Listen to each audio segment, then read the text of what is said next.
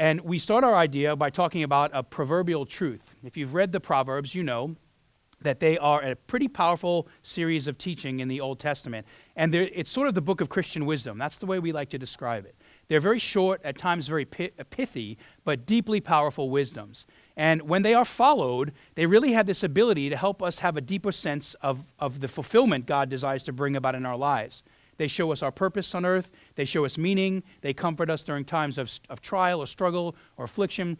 They simply put, the way I like to say it is, they help us to understand the ways that God says life works best. How is it that we can live, that John 10:10 lifestyle, that abundant, robust, loving Jesus well lifestyle? Well, the Proverbs are a great foundational tool that help us to understand that. And I want to share with you that the premise of what we will talk about today comes from one of my favorite Proverbs, Proverbs 29:18. And it's a proverb that is very common. You will likely have heard it. If you've been a Christian for some time, you have just about guaranteed to have heard it. And if you've not been a Christian, you have likely picked up on this idea. It's very common in the business world, any type of leadership or organizational structure on earth today, in some form or fashion, is applying this biblical wisdom. Proverbs 29:18 tells us this: where there is no vision, people perish. And the better way, I think, to understand what perishing means is to talk about a life that is unrestrained. In other words, where there is no thought or forethought or progress in life, people often will unravel a little bit. And I don't even mean unravel like your life falls off of the deep end. For a great many people, and I think in the Christian world, what tends to happen is we migrate at times towards apathy. So there's this interesting statement: blessed are those where there is no vision, people perish. They live unrestrained lives. But blessed are those, the back end of the verse teaches us, that keep the law. And what that simply means is blessed are those who follow the ways of God. And so the idea behind that proverb is that when we as believers, this is really what my concern is today, have nothing to strive for, we will likely drift towards a posture of apathy in our lives. And what this usually looks like for us is we tend to live in the moment at the expense of the eternal. For a great many of us, life is just reduced to the next moment in life. We're just trying to figure out how to get through it, not recognizing that in the Scripture and certainly in God's economy, He is concerned with the whole of our lives, of which each minute counts. Don't hear me kind of contrasting those ideas. I'm just saying, what if we were the type of people who recognized the moment, not at the expense of the eternal, and the eternal not at the expense of the moment? What if we were the type of people who recognized that what I do now actually matters? It matters in this very moment. And what I do now matters for the rest of the moments of my life. And if we're going to understand what Jesus tells us about life on earth, our moments now matter in other people's lives. And this is really true when we talk about our church family.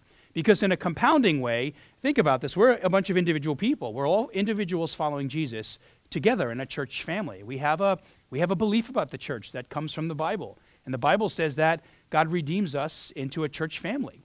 We are redeemed in Him, meaning God dies for our sins. We'll talk about that here in a moment. He helps us to be fully ushered into the goodness and His grace, what it means to know the Father.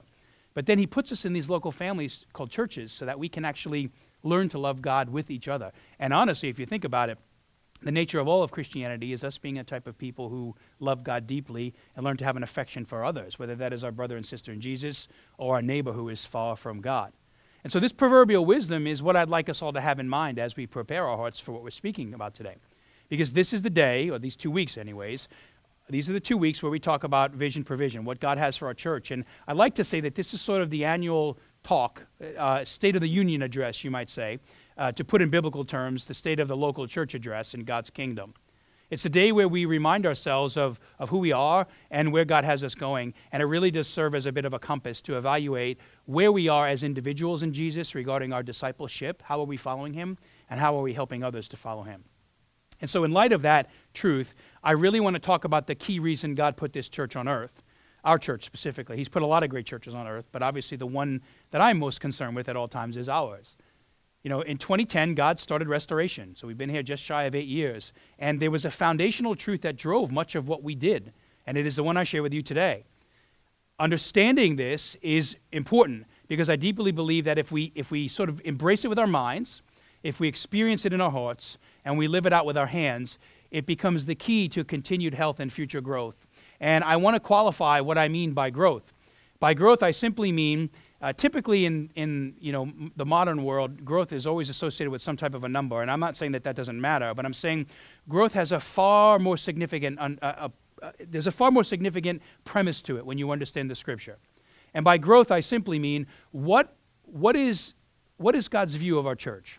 Does God see our church as a place where he desires to see folks who are far from him come to Jesus? Does he trust us with that? And I believe he does. We've had great and wonderful stories of men and women finding Christ here. And does he feel like this is a place where those of us who are already in Jesus can actually grow in him? So remember, even though the church ultimately belongs to God, this is his body, he, for whatever reasons, says that it is our body to steward, meaning he gives us an incredibly important role in it. And so in the truest sense, and just like a family, we all have a major role to play in order to keep the family healthy and stable. And this is why I want to look at Luke 15 today, because it helps us to understand what is perhaps the most important role that we have in the body. And this leads me to the first and really the only truth that I want to share with you this morning. It'll be behind me. I pray you will process it with me this morning and think about it in the days that follow. Luke 15 teaches us a lot of things, but I think the driving idea is this. Because God compassionately pursues us, he wants us to passionately pursue the people who are far from him. That's what's going on in Luke 15. And Luke 15, if you've read it before, is a famous parable. It's a famous story, a powerful story, series of stories, if you will. But the one that is most famous out of the three is the story of the prodigal son, who was lost and found by the father. That's how that story wraps up. And this story is all the more powerful when you see why Jesus told it and what led up to it. This is why we read it in its entirety. And keep in mind, that's just one teaching in the context of a story that's going on in the life of Jesus Christ. And so what's happening here in Luke 15 is Jesus is having his daily conversation with some of the religious elite. And the dialogue begins in the first two verses of Luke 15 when Luke tells us that all kinds of sinners, all kinds of people who were very far from God were actually approaching Jesus to figure out who God was. And Luke tells us that some folks who were already self-professing religious elite is essentially what he calls them, the religious folk. There's nothing wrong with religion. We deeply value it. But here he's highlighting this sort of a negative connotation behind this. He's talking about people who are sort of proud, who in the name of God have actually decided that they don't need God. And what he says here is there's a religious elite. You know them well. They're the Pharisee types. They've had a problem with Jesus for a long time. And here they see Jesus being kind to those who are far from God and sharing with them how to be made right in God. And he says that in a derogatory way, they muttered that this man welcomes sinners and eats with them. They weren't saying this in a good way. They were saying this in a very negative way. And ironically, what's happening here is they don't see that the people who are far from God, who are coming back to God, they don't see that actually as a good thing. They saw it as a bad thing. And if you kind of read the story of Jesus, you know at some point they actually begin to feel like this is undermining God's plan on earth. There are places where they tell Jesus like, hey, you're compromising God's holiness by living this way. Now, this is a very common accusation that we see muttered a lot today, and it often comes from folks who don't understand God's grace. And by grace, I simply mean there are times where we have people who take advantage of God's grace. That's not healthy. We call that cheap grace here. And then there are times when people, in the name of grace, get to the place where they think they don't need it anymore. They think they're so put together that they don't need God's grace. And I'm telling you, both of those places, whether it's cheap grace or you become your own savior in your life and follow God without his son, both of those are places that really move us away from the heart of who God is. And so in response to this, Jesus confronts this attitude, and he starts to correct their misconceptions through this idea of God's compassion. And to do so, he tells these three stories, one after the other. And these stories, as we've just read, are of the lost sheep, the lost coin, and the lost son. And the point in all of those stories is that something that really mattered to someone was lost. There's this object of great value, and there is somebody who at some point in the story has lost it. And in each story, what happens is when the item that was lost comes home, when it is found, there is this incredible rejoicing that takes place. The person who lost something, when they realize it has been found, gets to this place where they're just ecstatic because what was lost is now found. And so Jesus uses these lost and found stories to show us this profound but often neglected truth for some Christians about how we understand our own lives before God and those that are in our lives that are still far from God. This is a story that applies to us, and it applies to how we apply it to others, no pun intended. But what is the truth? I'm glad you asked. That all people in the world without Jesus are lost until they return to God through Jesus. And by lost, I don't mean that there are not people who are far from God who are not successful, organized, or put together. Lost in the context of the Bible doesn't always mean like clueless. It can at times, but that's not always what we're talking about here. Lost simply goes back to that idea of Proverbs. Some people can have really good lives without God on earth, But it is not the type of life. It is not the fullest life. It is not the eternal life that God says we can have with Jesus. And so you can, in God's good graces, live on this earth for 80 or 85 years and never pay him any attention and do okay. But God is saying, man, life is long on earth. And what if you paid me much attention during that time? And what if you recognize that to know me on this earth means that you know me for all eternity? And you know me for all eternity with other men and women who also love me and desire to pursue me. It's life with a lowercase l, without Jesus. And so unlike the religious elite whom Jesus is correcting, we see this contrast in the way we view folks who are far from God. And keep in mind that there are times, every one of us has had a season in life where we've been far from God, whether that means we were like quintessentially lost, we had no desire to know who Jesus is. And for those of you that have been Christians for some time, you know we're in a season of winter now in our culture, but there are times when our pursuit of Jesus is less like the sunrise and more like the sunset, and that can create a distance in our hearts between us and him. And so farness from God can happen in all seasons of life. But the point Jesus drives home here is that wherever there is drifting, wherever there is the beginning of lostness, whether that means we're found in Christ but have lost our way, or we are not in Jesus and are just lost, there is a compassion God shows us. There is a desire he has for us to not remain lost, but to be found in him again. He doesn't want us wandering in the cul-de-sac of life. He wants us firmly nestled in the grace of his son Jesus. And what this simply means is he has a great compassion for people no matter where they are in life. He has a great compassion for us because God wants people, no matter where we are in him, especially those who are far from him, to be found and restored to him. He wants us to be close with him. And when that happens, Jesus tells us, when we are restored to God, when those whom we care about are restored to God through Jesus, he says, all of heaven rejoices. All of heaven. Now, I want to kind of history up here a little bit. In October of 2010, we planted this church to express this compassion of God revealed in Luke 15 to all people. This was one of the driving impetus of why we did what we did. And today we're gathered today to celebrate this, to think about God's kindness to us in these years past, to think about the present and the future state of our church family. And I just want to say that a major part of what we celebrate today, the thing that I love most about our church, is that it is a place of compassion. It's a place where people genuinely can pursue Jesus and have people exhort them in that journey. And so God has put churches like this one on earth to proclaim the message of love and forgiveness of sin through Jesus. That's the main reason we're here. That manifests itself in a number of expressions, but the driving reason we're here is Luke 15. And this passage clearly and passionately communicates God's concern for people. And it really evidences why we've done this. And I want you to think about this from a personal level. When I wrote this message 2 weeks ago, I had to think about this as from the angle I'm speaking about. I'm thinking about this from our church, but also as me being a partner in our church.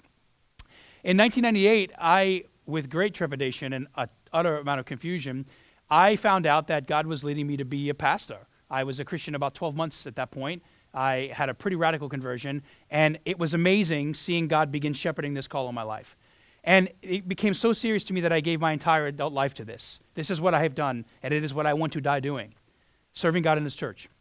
And what I love about our church is that many of you have heard the same voice of God. You're not necessarily pastoring from the front of the room, but you are pastoring in your own unique ways. God has set you apart in the same way to serve him in the places he sent you. You have responded to his call to be an agent of his goodness and grace. And in this regard, we are in this together. And that's why this idea, this Ephesians 4 idea, which was foundational in our governing documents, in our understanding of who we are as a church, this idea that God has made every member, every partner, every person a minister, it's something substantial. It represents a major Christ-centered accomplishment in our church. And in many ways, more than I can share this morning, God has blessed us in some pretty awesome ways. He's blessed our efforts. And we want to recognize that for sure. But my desire today is not to just put a period on the end of that statement. We want to recognize there's a future story for us. And while it's great to be able to praise God together for his grace and his compassion in our lives individually and in the lives of those he's put in our lives, we want to make sure that that doesn't ever become cold. That the desire, the recognition that God desires us to grow more deeply in him, and he desires us to show others grace and compassion in our communities, in our lives, in our workplaces, we don't ever want that burden to grow cold. In fact, I would say if we have a coldness towards being compassionate towards others, It might mean that we are slightly chilling in our understanding of God's compassion towards us. And that's why this passage is really important to the future work of our lives in Jesus and our church here in Port Orange. Because Luke 15 teaches us that God has always pursued and been compassionate about people who are far from Him, people like you and like me. And it highlights how God has set apart people just like you and me to be the hands and feet of His grace and compassion in our natural spheres of influence. This is what Luke 15 is teaching. And in Luke 15, Jesus drives home this point that God desires the people who are lost to be found. He wants that which is lost to be returned to Him. We are His creation, fallen and as marred as we are. He has shaped us and crafted us with His own hands and breathed life into us. And He desires that we sort of rest thoroughly and confidently in the hands that have made us. And so these three stories are profoundly powerful about God's view of people.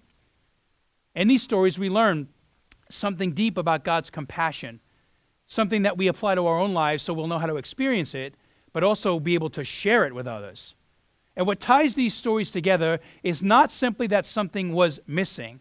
You know, in every biblical text, we can point out a problem. There are tons of them. But what I love about Scripture is that where there is typically an identification of a problem, there is also a grace connected to it that shows us how to overcome the problem. And this story is no different. In each story, something that really matters is missing. The story doesn't end there. Rather, what we start to see as Jesus kind of masterfully unfolds these parables is that the things that were missing really mattered to someone. He's helping us to understand that somebody took note of that which was missing.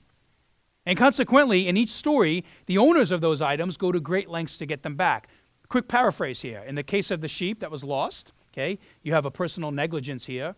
We know the story of sheep in Scripture is often that they require a shepherd to keep them from running off of the cliff, to keep them from being assaulted by the wolves, from meandering in the wilderness. The story of the sheep is essentially that without a good shepherd, they will stray and drift because of their own negligence. That's what's happening. But we learned that the shepherd here is so concerned for the sheep that he goes out into the field and looks for the sheep. In the case of the silver coin, which is lost due to carelessness, there's a person who values these monetary items and, you know, accidentally loses one. In this case, we don't just see a lost coin. What happens is this woman frantically tears the house apart searching for it until she finds it. She's turning over pillows and trying to figure out where it is. There's not a recognition that the coin is lost, hope it works out. There's an understanding that the coin is lost and I must pursue it. And the third story, the one that matters most in all of this, because it starts to talk about people, it's a little different, and it's where Jesus begins to make His point. Because you see, in the last story, the son is lost because of his own stubbornness. And I find it interesting that each one of these parables sort of highlights some of the ways we can be far from God. You know, we can be stubborn and resist His ways. We can be negligent and walk away from Him. We can be careless in our treatment of Him. And what happens is these are all things that drift us into a coldness of faith, not necessarily a warm one. And so here you have this third one, this stubbornness. And the son is lost because he decides to, of his own choice, walk away from God the Father. And he has to actually be brought to his senses by God the Father in order for him to come back. In the story anyways, the Father is obviously that's the master analogy here, is that the way the Father treats the son is the way God treats people. And the fact that God even has compassion on this young man when He's treated him this way is a great evidence of what we mean by grace. It is that God looks at our sin, and believe me, He grieves it, but He made a way for us to overcome it in His Son.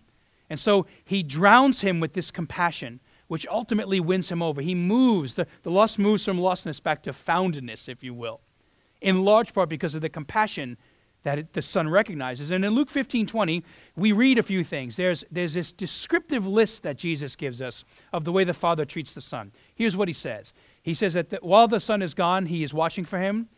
When He sees his son, He starts to have compassion on him. He then runs to him. It's sort of like he can't control himself. The Father sees the son and just wants to hug him, and that's what He does next. He embraces him, and then He greets him with this joyful kiss and then throws a party for the return.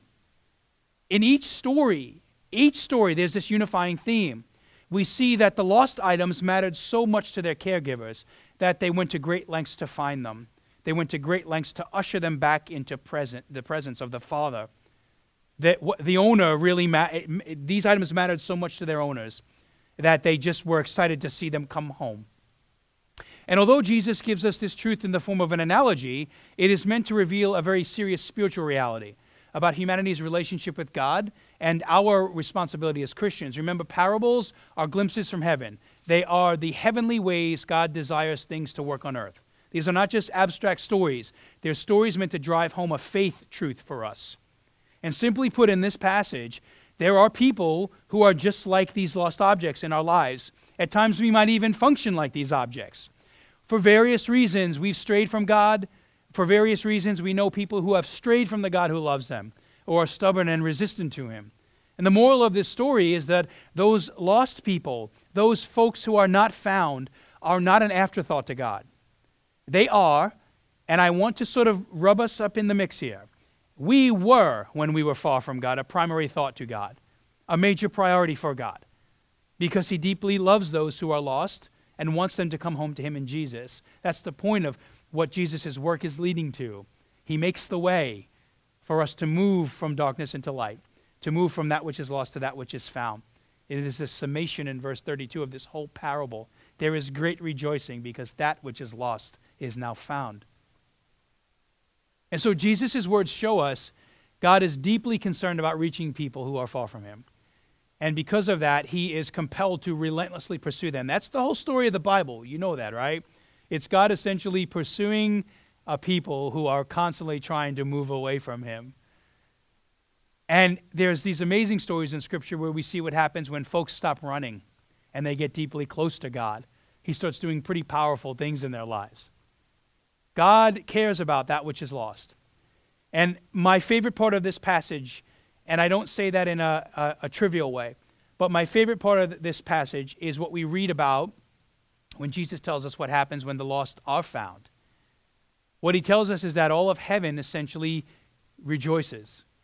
And that idea of rejoicing is sort of like, if you hear one thing that I say this morning, I pray is this.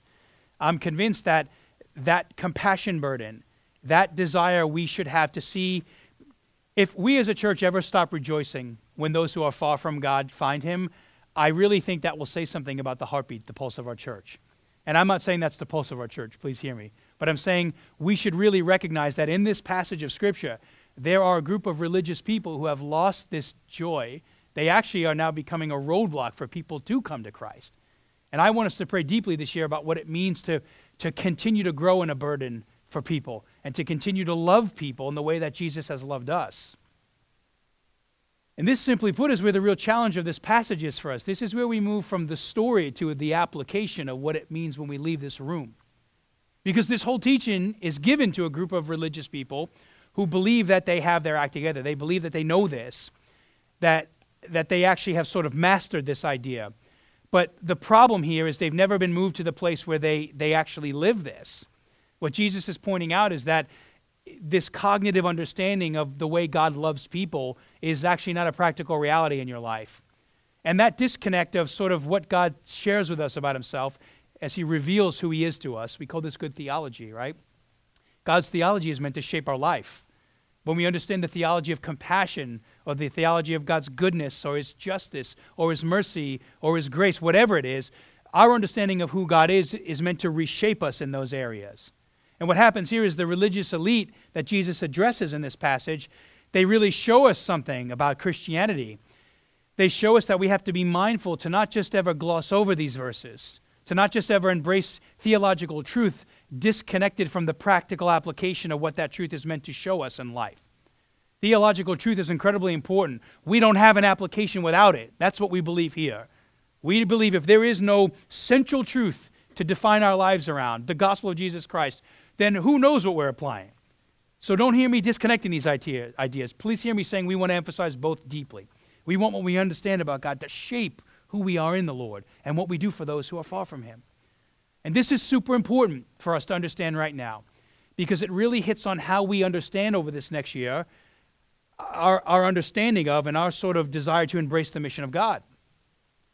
You know, Scripture talks a lot about the mission of God, and I want to point out a couple of things that are important about our individual and church role in God's mission. The Bible is pretty clear that the way God has chosen to pursue those who are far from him is through us. The agent he set apart to share his goodness to the world is us. He works in us through the power of his Holy Spirit in local churches to help the world understand Jesus Christ. That's what we're here for. And so contrary to popular sentiment, I say these things softly, but I mean them sort of firmly. Contrary to popular sentiment, it is not going to be through more church programs that people grow deeply in Jesus. I'm not saying they're bad. We have several of them here, and we have a few we want to launch this year. But hear me, if we ever think that programs are what help people to find and grow in Jesus, we miss the mark. Because remember, programs are run by people. They're run by us because God has set us apart to do this. So ultimately, no matter what the program is, as great as it is, kids, students, our community group ministries, our time on Sunday, at the end of the day, it's people laboring in those things that bring about change. So we don't want to devalue them, but we want to make sure that what God values most in them is us. It's not by expecting, this is a true statement, especially when we talk about the nature of worship, as we continue to move towards a culture that's rapidly secularizing and has no place for this unless they are truly in Jesus. The ideas of cultural Christianity are fading radically, especially on the east coast of Florida. They've been, really the east coast of the whole United States is pretty substantial when you look at this fact. But in Florida, you know that the whole east coast of the United States lives here. Like, I think one of you are actually from Florida and you're afraid to admit it because everybody from here is from somebody someplace else. So we have this beautiful like cornucopia of ideas and thoughts. And I just want to remind us that all those folks who are not with us right now or not with another church right now, all those folks who are living their lives disconnected from Jesus, it is very unlikely they're just going to walk up into this theater on their own, profess faith in Jesus, and then go baptize themselves in that pond across the street from the theater. That's likely not going to happen. Now, please don't hear me saying that we need to continue to invest in people and invite them. Don't hear me saying that's a bad thing. I'm just saying at the end of the day, what we're investing in, it's a person investing in a life and inviting them to meet other lives. So we don't ever want to forget that it's not just the shell of what we do here, it's the heart of what we do here that matters. And I'll take this a step further. It's not just enough to talk about ideas like this, to identify a clear truth in Scripture, and then go home and pray about a truth like this, and then really do nothing about a truth like this. Although we deeply value identifying truth, wrestling with these truths in our hearts, and praying before God about them. We're for all those things. But at some point, I think it's fair to say if we wrestle with these truths and pray for God to make them a reality in our lives based on Luke 15, he's going to do that. It's at that point we need to know how we're going to respond. Because if we see a truth like this and we can hear it or not even desire to wrestle with it, it likely means we might have some of the confused faith that the Pharisees were being corrected for in Luke 15. There could be some of that in us, and we're all people. There's no judgment in this statement. I'm just saying our compassion can come and go. Sometimes our circumstances in life can define it. But our desire is that we actually be a people who deeply know who Jesus is and want other people to actually know it. Very, very, very, very important. There are so many beautiful truths in this passage, but the one that I just want to point to you here is that when heaven rejoices, it is because somebody has come to faith on this earth. So think about this. February 1997, okay, that's when I became a Christian. Heaven had a party for me. You think about the day you came to Jesus, whether you have a day, some people have a day, other folks just have this season. They sort of, they have this place in life where they know what's happened, but they can't really nail down a day. They just believe concretely they're in Christ. Whenever that moment was, all of the heavenly hosts threw a party for you. Heaven rejoiced. That's what Jesus tells us here in Luke 15. When the lost became found, God was happy. And so were all the people looking down on this earth. That is an awesome thing to think about. And I wonder if we really had an emotional aptitude for that, if it would change the way we see people. I wonder if you think that sometimes the labor that you provide, the work, the sweat of the kingdom of God, right? The fidelity to build his kingdom in this room, in these rooms, in our environments outside of this room, all of the stuff that some days seems like, what's it for? I've been talking to this person forever and they still don't care. All of those things matter to God. Everything you do matters to God. And God is working through all those things. And what if at the end of our mind was this idea that we labor for the fact that God in heaven has set us apart to do this. And ultimately, when our faithfulness is used by God, remember, we cannot do anything without God as the king. But when God indwells our faithfulness and does powerful things through us, God is deeply joyful for those who grow in him, take next steps in him. And I'll say this pretty dogmatically. God is also pleased with you. You know, if you think about it, Jesus says the one sentence we should want to hear. When we stand before in heaven. Any of you remember what that verse is in the Bible? Well done, good and faithful servant. Now, boy, we live in a world where service is like off the deep end, where the idea of laboring for God's kingdom at times is often, It's viewed as a hobby. But what Jesus says is the greatest thing we can hear when we stand before him is that we have faithfully served him. Imperfect ways, messed up times, I get it. But at the end of the day, we stand before him and he says, you did well. You followed me and you tried to serve me. That is a beautiful thought. That is an affirmation. That is a moment of eternity we should long for. But that statement from Jesus happens now. What we do in these moments dictates that statement from him. And that's why what he's saying here is that we should be burdened for this. And I just want to gently remind us that if we're ever at the place in our faith where we are not burdened with this, where we forget the celebration rhythms in heaven for why we do what we do, then maybe it's time for us to ask God in his goodness and his grace to rewarm our hearts towards him and to help us understand what has caused them to grow cold. And this is where we begin to wrap up this morning. I want to leave you with two very, these are sort of next step actions that you can embrace this morning and over these weeks. They're the way that we actually start to press into this reality. Two next steps I want to share with you. And the first is deeply rooted in praying about what we've spoken about this morning. If you want to be on the path that Jesus lays out in Luke 15, I want to first ask you to pray with me and asking God if you live your life in a way where the people you come in contact with really feel as if they matter to you.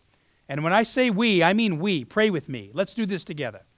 And what I simply mean by this is that think about your life, think about your schools, think about your workplace, think about your family, think about your hobbies, think about your social media sites, think about whatever you do, wherever you do it, and whomever you do it with. Wherever you have contact with people, ask yourself, do those people leave the interaction you've had with them feeling like you care about them?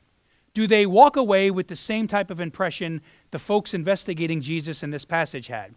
There is something that is encouraging about their time with Jesus. There is something that is challenging about their time with Jesus. There is something that is causing them to think about their lives in light of Jesus. Do people feel like they matter to you? Do they matter to me? And I want to explain why this is an action step for us this year. Over these past months, in somewhat substantial ways, I have really been asking God to help me understand what makes restoration. And in my prayer time, lots of things came up, and I've had a lot of dialogues with you about this. But there are some themes that sort of surface. In conversations with trusted inputs, dialogue with those of you at lunch tables and coffee tables as we're chatting, in community group ministry, the common thread that really seems to be a deep connection for a great many people is a connection to other people. That's sort of what, it's not the only thing, but it is an essential part of our bone marrow here. In other words, people connect here because they feel like they belong to something. And that translates into something. Whether we fully are aware of what that is, what I want us to be full aware of what that is that it's a feeling of what it means to be mattered by, to matter in God's eyes. As God's people help other folks understand that they really matter. I read this week in a book by Martin Lloyd-Jones. It was interesting. I intended to read a few chapters of this book. It's a book actually on revival, and I got through 3 paragraphs of the introduction because what he said was one of the greatest things that impedes the movement of God is when the congregant, and that's not a word we're using in a lowly term here, when the congregant forgets that what they do matters, that they matter deeply to God and God has set them apart for a purpose. What he was saying was when we get to this place where people stop thinking that what they do matters, it's one of the ways that God sort of rescinds the spirit a little bit because he can't work through us at that point, or at least maybe he chooses not to. Think about this. When we connect with people, we want them to know that they matter. And the more I thought about this, the harder it became for me to see our church family through any other lens. There are other lenses at our church, but this is a pretty significant one. In many ways, this reality is what has brought us to this junction we sit at today, and I'm convinced pressing into that relational reality, which finds its root in Luke 15, it is our future. And this is why I want to ask you to commit to a season of prayer with me, to really ask God, ask us, do we pursue people who are far from God in our everyday life circles like God has pursued us?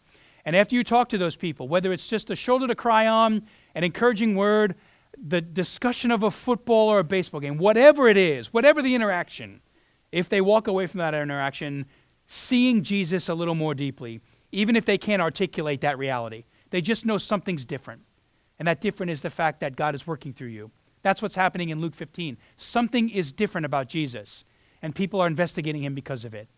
That promise is one, that action Jesus shows to the world is one he's given us. He's given us his spirit to live the same way. And so connected to this prayer is a step that I want you to take right now. Last year, for those of you who wanted it, and in very small ways, we began offering training in this area. There's been a lot of dialogue about what it means to be a disciple and disciple others in this way. And that's been encouraging to see unfold, but this year, we want to sort of unravel that a little further. I want to ask you if you really have a desire to know what it means to follow God in the ways we're speaking about now and to pursue others in this way. If you want to deepen this root, we want to do some training this year, some official training. And that training starts with what we're talking about today. It's figuring out how what we speak about today, it's applied in our lives and how we live it out in our world. And through community groups, that's the primary mechanism we use here. That's where we begin. Through some of our community groups, we're going to be discussing these very ideas. And for those of you that are not in a community group, but maybe say, you know, I'm not ready for that step, but I'm interested in this. I'd like to know what you mean by this. I want to let you know, wherever you are, in a group or not in a group, if this is something that intrigues you, and I pray it does, please take that connection card in your chair right now and just write your name on it and the word interested in the comments section on the back. Turn that in when you leave this place. We had a really good turnout last week of people submitting this. And in the weeks that follow, as we sort of get a name pool here, what we're going to do is lay out some steps on how you can take this next step. And my prayer is that you really would be interested in this, interested in figuring out what it means to take your next step for Jesus based on the compassion he reveals to us in Luke 15. So important. And if you need some time to think and pray about that, then do that. But don't let this week pass without letting us know that. If you're interested in any way or just have questions, let us know on that card right now. Deepen your faith in this area. It's my encouragement to you this morning. Very important. Let's pray about this. And let's take a step to explore it if we really feel like that's something God wants in our lives. And I believe it is. Secondly, pray with me in asking God if you are seriously supporting God's mission of compassion with your life and your resources. And this is sort of the culmination of everything I'm saying this morning. Because if you think about it, if we understand this truth about God, and then we begin to ask God to work in our lives, we have to sort of start thinking about this now. What do we do if God actually provides spaces for us to do something here? What if God actually uses us in a way that we actually have an opportunity to respond here, to do something? So in the Bible, these ideas of setting apart our life, our time, our talents, our treasures, these are analogies we use here a lot. They are areas that are often, they're very much requested by God from us, meaning he tells us to portion areas of our life off for him in here. And I think the word portion, I don't want us to misunderstand it. I don't think when the Lord says set aside time, set aside resources, set aside your life for me, he means that we sort of sliver off pieces of life.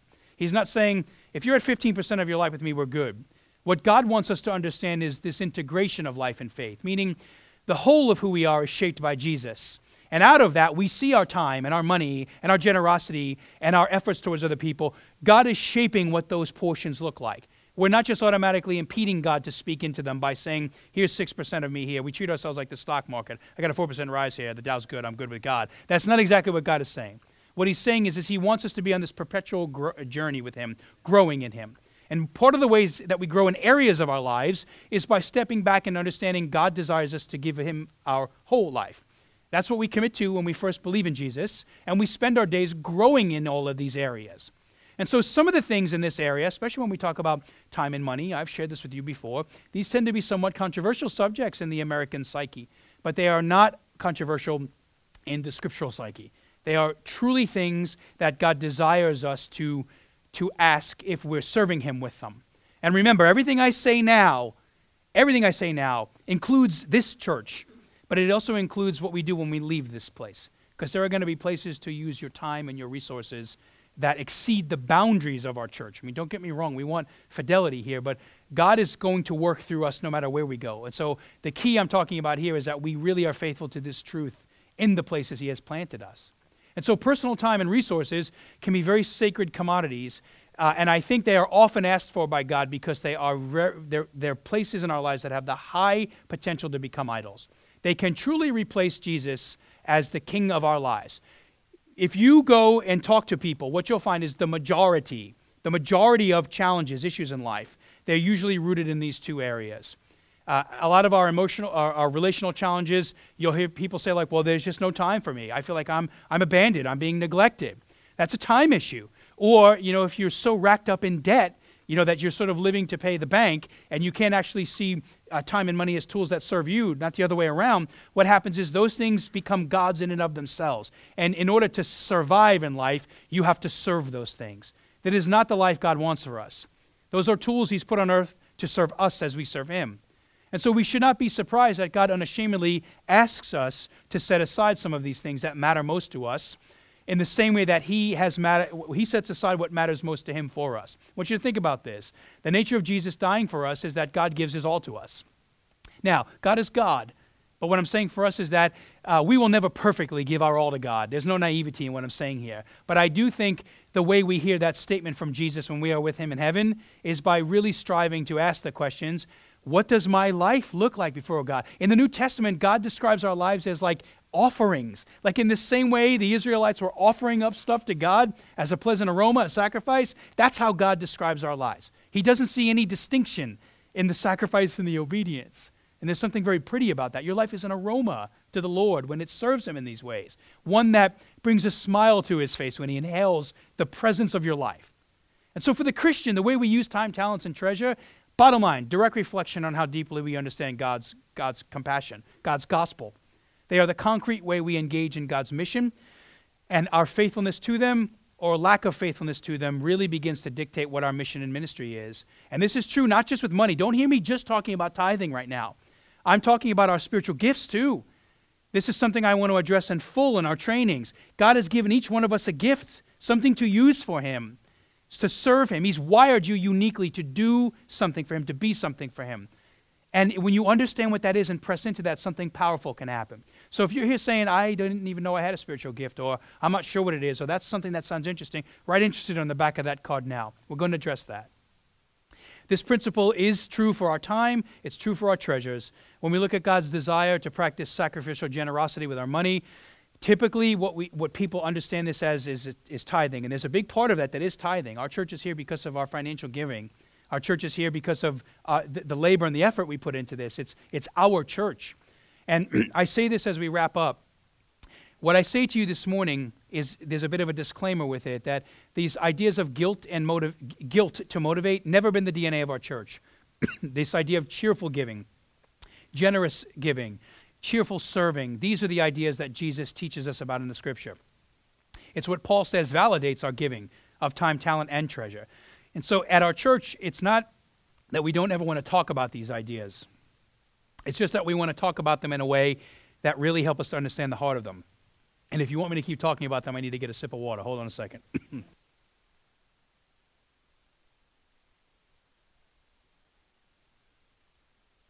feel like that was my Marco Rubio moment there. Did you see that clip a couple years ago when he drank his water in the middle of his speech? Sorry about that. So this idea is something that I want to begin talking about more regularly. What it means to equip our body, to know who God has made us to be, and how we use everything he's given us to serve him. And so through messages like this, conversations in community group, individual counseling, training, whatever it looks like, I just want to encourage you to get engaged in this. Because in every church, when it comes to time and giving, people usually fall into one of three categories. These are general categories that are really true, so please hear them. And there's no judgment in this. It's just a place that gives us a bearing to think. In a lot of churches, there are people who give of themselves consistently, and that has really been the predominant story of Restoration, and I'm deeply thankful for that. God has raised up a great group of people here from day one that really serve God well in all areas. And then there are people who give of themselves inconsistently. And there are a number of reasons for this. Maybe it's just that you didn't know this. Maybe it's just that it's not a priority. Maybe it's sort of like there's a benevolent absent-mindedness. We just think that everything happens here without us, but the truth is it doesn't. There's lots of reasons that inform that. But there are also people who give inconsistently of themselves. And then there are people, this is the hardest of the three, but there are people who consistently give little or nothing of themselves. And the same is true in this area. That might be a discipling issue. It's funny, sometimes over the years I've talked to people who didn't even understand that the Bible has a lot to say about our time and our money. They didn't even know that. And that's okay, but that's all the more reason why what I said on the front end of this is important. Are we a church that helps people to understand what it means to live in the fullness of God? And then there are just some people who maybe don't care or don't know or just have never thought about it. Whatever it is, these categories can really stand true. And again, I say I don't mean them to sound harsh. It's just that my hope that will bring some clarity to the importance of this subject when it comes to our future. It's my hope in all areas of our pursuit of Jesus, we fall into the first category. And that's very important right now because there's a growing conversation at our church about what it means for us to have a more permanent space, which we look at regularly. We're constantly looking for something that we can be more anchored in. And until God provides that space, we will have to do our best here. And by best, I mean God's done great things here. There's a message coming in a couple of months on the theology of space. I shared this with you last week. I want to talk about the importance of understanding God, how God uses space to move his kingdom forward. But don't forget that more important than space is the people in them. That's us. And so this conversation today is about the men and women in this space. It's the conversation about the men and women who have an ability to be compassionate with people because God has been compassionate to them. So as we close this morning, ask yourself, think about these next steps, about praying before the Lord about your compassion. Think about these next steps about your spiritual gifting and your resources. Are you serving God in the ways he has created you to serve him? Ask God what category you fall in the three that I just mentioned. Ask God to show you if you truly live as if everyone matters to you like they matter to God when it comes to how you serve him. And if you realize today that you're consistent in these areas or inconsistent or wherever you fall in between those two poles, I just want to encourage you to not let what God shares with you fall on deaf ears. If you realize there's a next step for you, whether it's time, talent, or treasure, take it. If you're saying, I think there's a step, but I don't even know what that means, ask somebody. Let us help you here. Let us help you to grow in consistency in these areas and watch how God will use and continue to use your life. Remember, God is a good God. He's shown us great things. He is something great to us. So let's pray with all of our heart and soul that we believe deeply there are greater things to come, that God, through our lives at this church, wants us to continue to show compassion to each other and our neighbor. Pray with me this morning.